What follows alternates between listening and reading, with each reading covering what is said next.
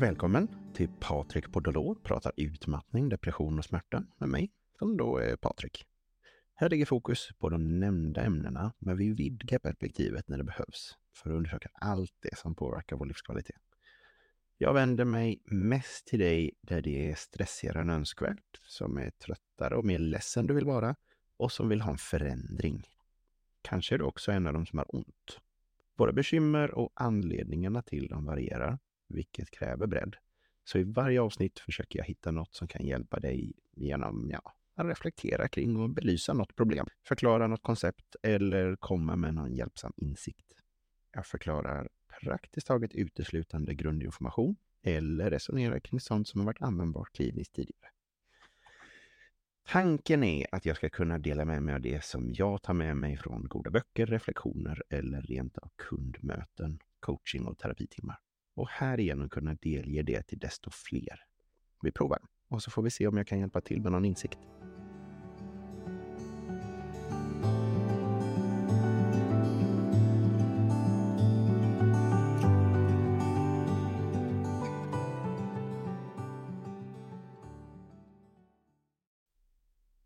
Vad är depression? Många har rimligtvis något slags hum idag. Men det är kanske inte klockrent alla gånger. För jag tror att vi har börjat använda ordet lite väl slentriant. Depression är en mental och beteendemässig störning som påverkar en persons tankar, beteende, motivation, känslor och välbefinnande. Om man ska vara noga. Det centrala symptomet är anhedoni. En avsaknad av intresse eller att ha förlorat förmågan av att känna glädje i ja, vissa aktiviteter som vanligtvis ger människoglädje. Så att de vanligaste symptomen vid depression, ja, det är det där låga humöret som man absolut tänker sig att det hör till, en motvilja mot aktiviteter och sagda anhedoni. Det här avsnittet blir absolut mest relevant om depression är av intresse på något vis, tänker jag. Till exempel om du tänker att ja, du eller någon i närheten besväras av det. Så man kan ta till sig och relatera till det på något vis. Så vi kan börja där med att titta på igenkänningsfaktorer och delar som ofta blir ett besvär med det här. Besväras du av depression så är det rimligt att ja, något av det här låter bekant på något plan. Känner du dig orimligt dålig oproportionerligt ofta? Ja, det inkluderar sorg, tomhet, apati, rent utav hopplöshet, ilska, irritabilitet och frustration, värdelöshet och skuldkänslor. Känner du dig mer negativ än vanligt där du du har tankar och bedömningar av saker och ting som är mer benägna att få en negativ ton. Mindre intresse och underhållning, så att säga. Det roar dig mindre med det mesta som du brukade uppskatta. Till och med ja, men, hobbyer, arbete som kanske inte alltid är kul med arbete, men det borde roa något sånär ibland. Eller till och med då att sex och de här bitarna är helt ointresserade. Känner du dig som att det... Mm, ah, du gör de här sakerna mindre oavsett om du mår bättre eller sämre av dem. För är det mindre intressant att göra det om du får inte ut något av dem, men då är det rimligt att börja strunta mer i det också, för det, det ger inte något utbyte riktigt blir det mindre intresse för dig själv och hur saker och ting fungerar och löser sig. En minskad självrespekt och självkänsla. Känns det som att du inte bryr dig om att ta hand om dig själv, dina saker i ditt hem och det som faktiskt är ditt ansvar. Som att ja, de där tidigare misstagen som du gjorde någon gång, för vi har alla gjort misstag och det hör lite till att växa och leva. Känns det som att de stör mer nu än de gjorde tidigare? Är du mer orolig? Eller ännu mer orolig verkligen än vanligt? Kanske med tillägg av rastlöshet? omotiverad och har svårt att ta initiativ. Som att små saker blir riktigt stora problem. Känns det som att trötthet har blivit mer standard? Så att du saknar energi? Kanske också att man har svårare att sova? Mer eller mindre intresserad av mat? Verkligen mer eller mindre. Så att det är mer intresserad av mat eller inte alls intresserad av mat. Så att eh, vikten förändras åt något håll. Känns det som att du är allmänt långsammare i tankarna och ja, ett symptom är faktiskt att man till och med blir det fysiskt. Så att hjärnan går ner i varv tillräckligt för att rörelser och de här bitarna till och med ska gå, det ska gå långsammare. Det är inte alltid, men det kan vara ett tecken som en del tittar efter. Känns det som att din hjärna inte riktigt vill samarbeta så att det är svårare att tänka, memorera och koncentrera sig? Till och med som att du är mer morbid än tidigare, där du dras till döden och tankar om den. Kanske till och med med självmordstankar. Och så, ja, det ena leder till det andra. Så att känns det som att du är mer känslig mot smärta eller ja, kanske att smärtsamma saker plötsligt har dykt upp. Och det blir ju en ren fysisk bit. Men det, det kan bli både på det emotionella och det fysiska planet. Om du gör det så skulle ja, om, du, om du känner igen dig på de här bitarna så skulle det absolut kunna vara symptom på depression skulle jag säga. Den kommer inte alltid med alla symptom och ibland är det orimligt knepiga fall där det bara kommer med några få och det är knappt karaktäristiskt. Men det här är ofta mer eller mindre andemeningen. Domedag och dysterhet, mörker och förtvivlan. Brist på allt som är glädjefyllt och härligt. Istället är det bara ja, hopplöshet, meningslöshet och ångest istället. Ältande och grubblerier går runt, runt istället för att man kan fokusera på någonting som är av värde. Varför kan inte saker och ting bara vara som de borde vara? Varför kan inte saker och ting vara som de brukade vara?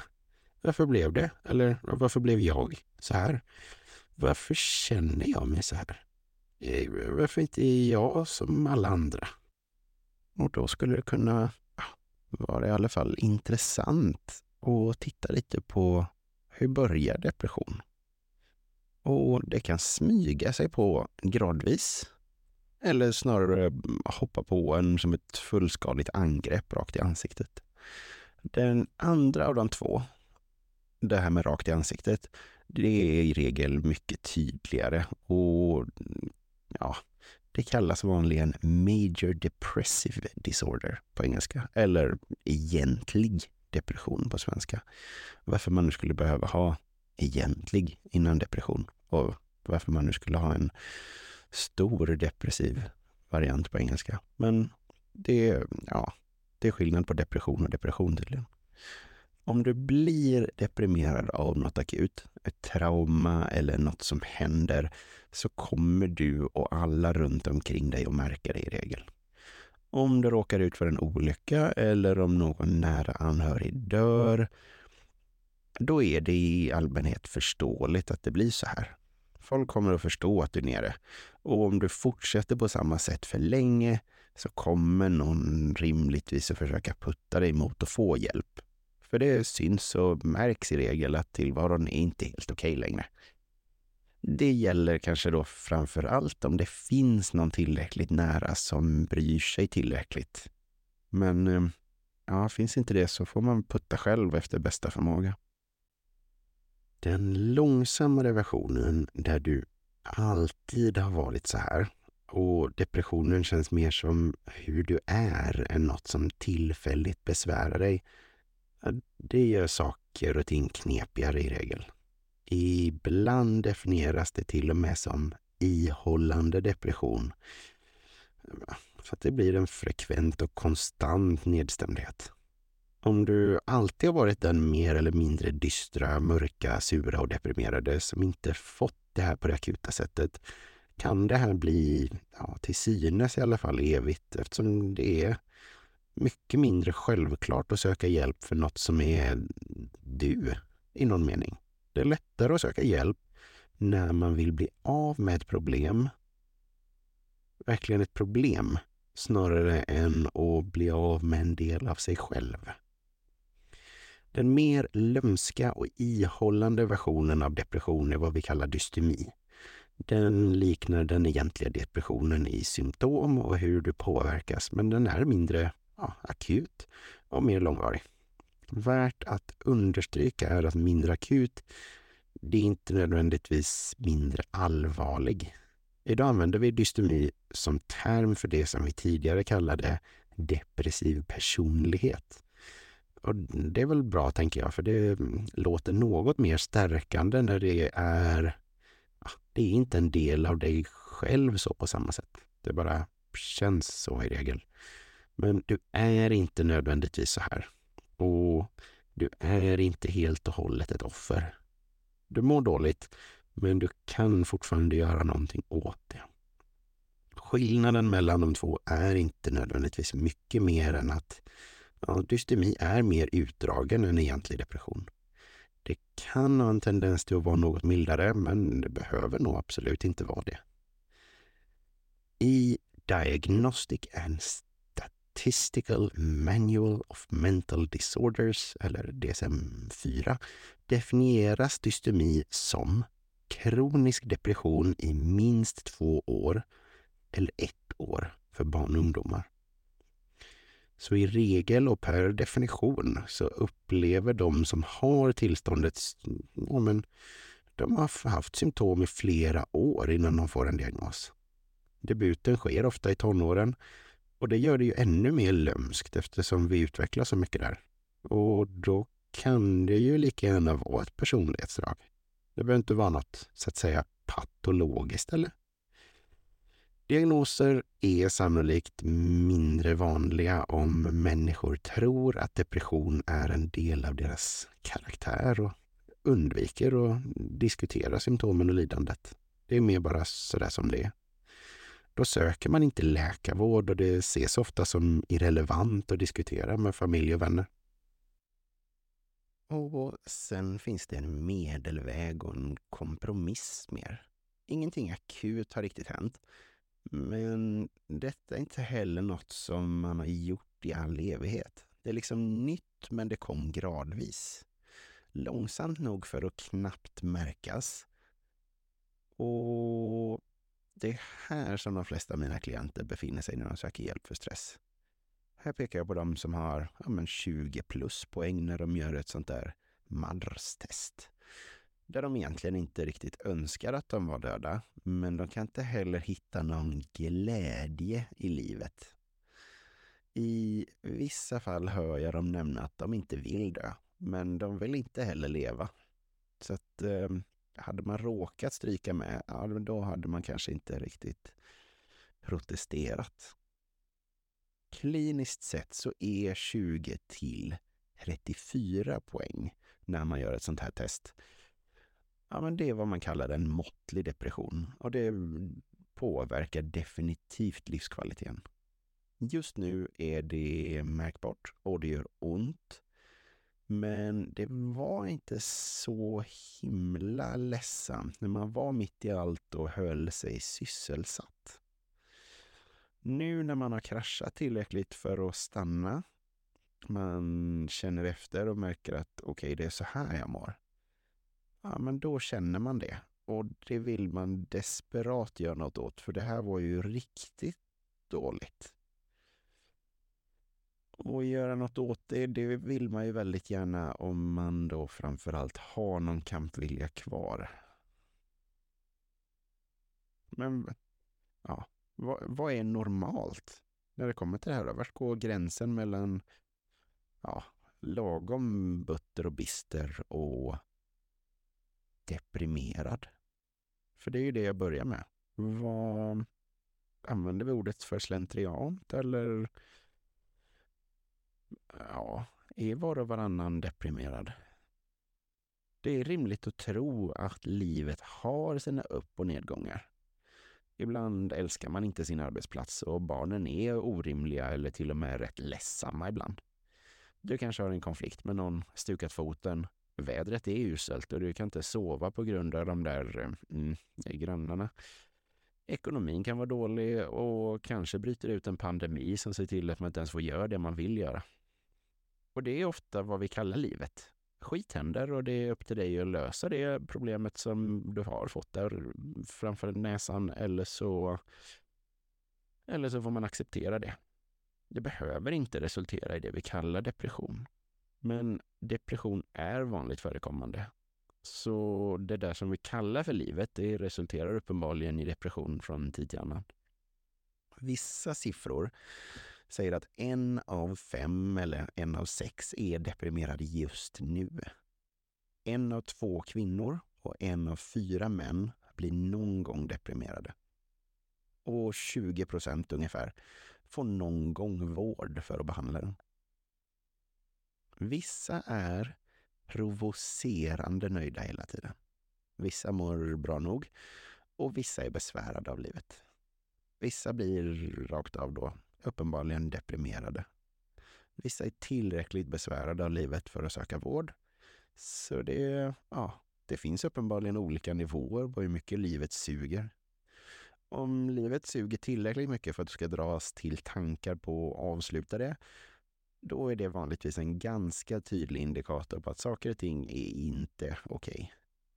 Vid den nivån så är det absolut rimligt att söka hjälp.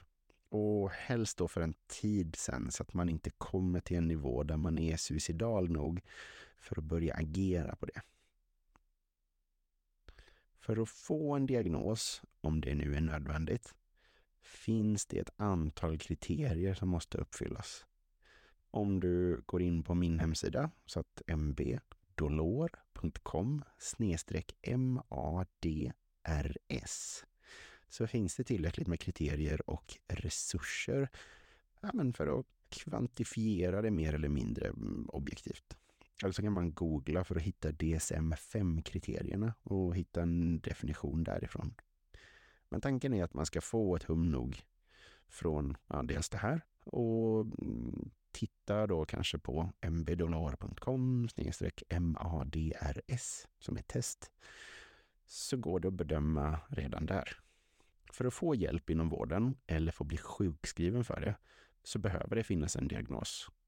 Men att sätta en sån här diagnos, det är ofta rätt så fort gjort. Det, det är lätt och tacksamt och det verkar man göra ganska, ganska gärna. Konsekvenserna av depression kan bli rejäla. Det åtföljs av ångest, oro och allmänt missnöje i regel. Om det inte är ren skräck och elände på hög nivå. Ja, är det inte på den nivån, då är det bara obehagligt. Man ogillar livet samtidigt som man inte kan sova eller njuta av någonting. Och det är tveklöst stressande med tiden. Statistiskt sett sökade risken för drog och alkoholberoende eftersom de erbjuder ju någon slags kortsiktig lindring av lidandet och eländet. Det förstör vanligen relationer. Det orsakar problem på jobbet eller till och med arbetslöshet. Och så kan de göra, ja, det, det får människor helt oförmögna att hantera livet. Tillbaka till, ja men hjärnan tolkar psykiskt lidande på samma sätt som fysisk smärta, vilket då kan öka känsligheten för smärta. Precis som vid långvarig smärta som ja, ger mer smärta snarare än att man vänjer sig och det blir mindre. Så det här med depression, med sin ökade stress, skulle kunna vara början på att röra sig mot alla de där tre som vi inte vill ha. Men vill det sig illa så kan det börja röra på sig däråt. Det kan gott leda till samma besvär som man får av stress med tiden. Eller i sig leda till psykosomatisk smärta. Så går det inte spontant åt rätt håll så vill man börja göra det man kan för att få det här till att börja vända. I boken som finns på hemsidan mbdolor.com så går jag igenom några verktyg för att kunna bekämpa och streta emot depression och i nästa avsnitt så tittar vi lite på varför vi blir deprimerade. Vi hörs då.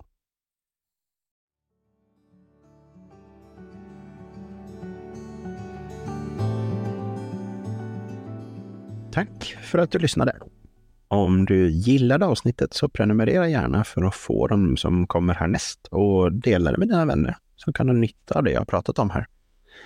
För personlig hjälp med coaching för utmattning, depression och eller långvarig smärta eller manuella terapier, träning och rehab så kan man nå mig genom eh, ja, dolor.se eller mbdolor.com som leder till samma hemsida.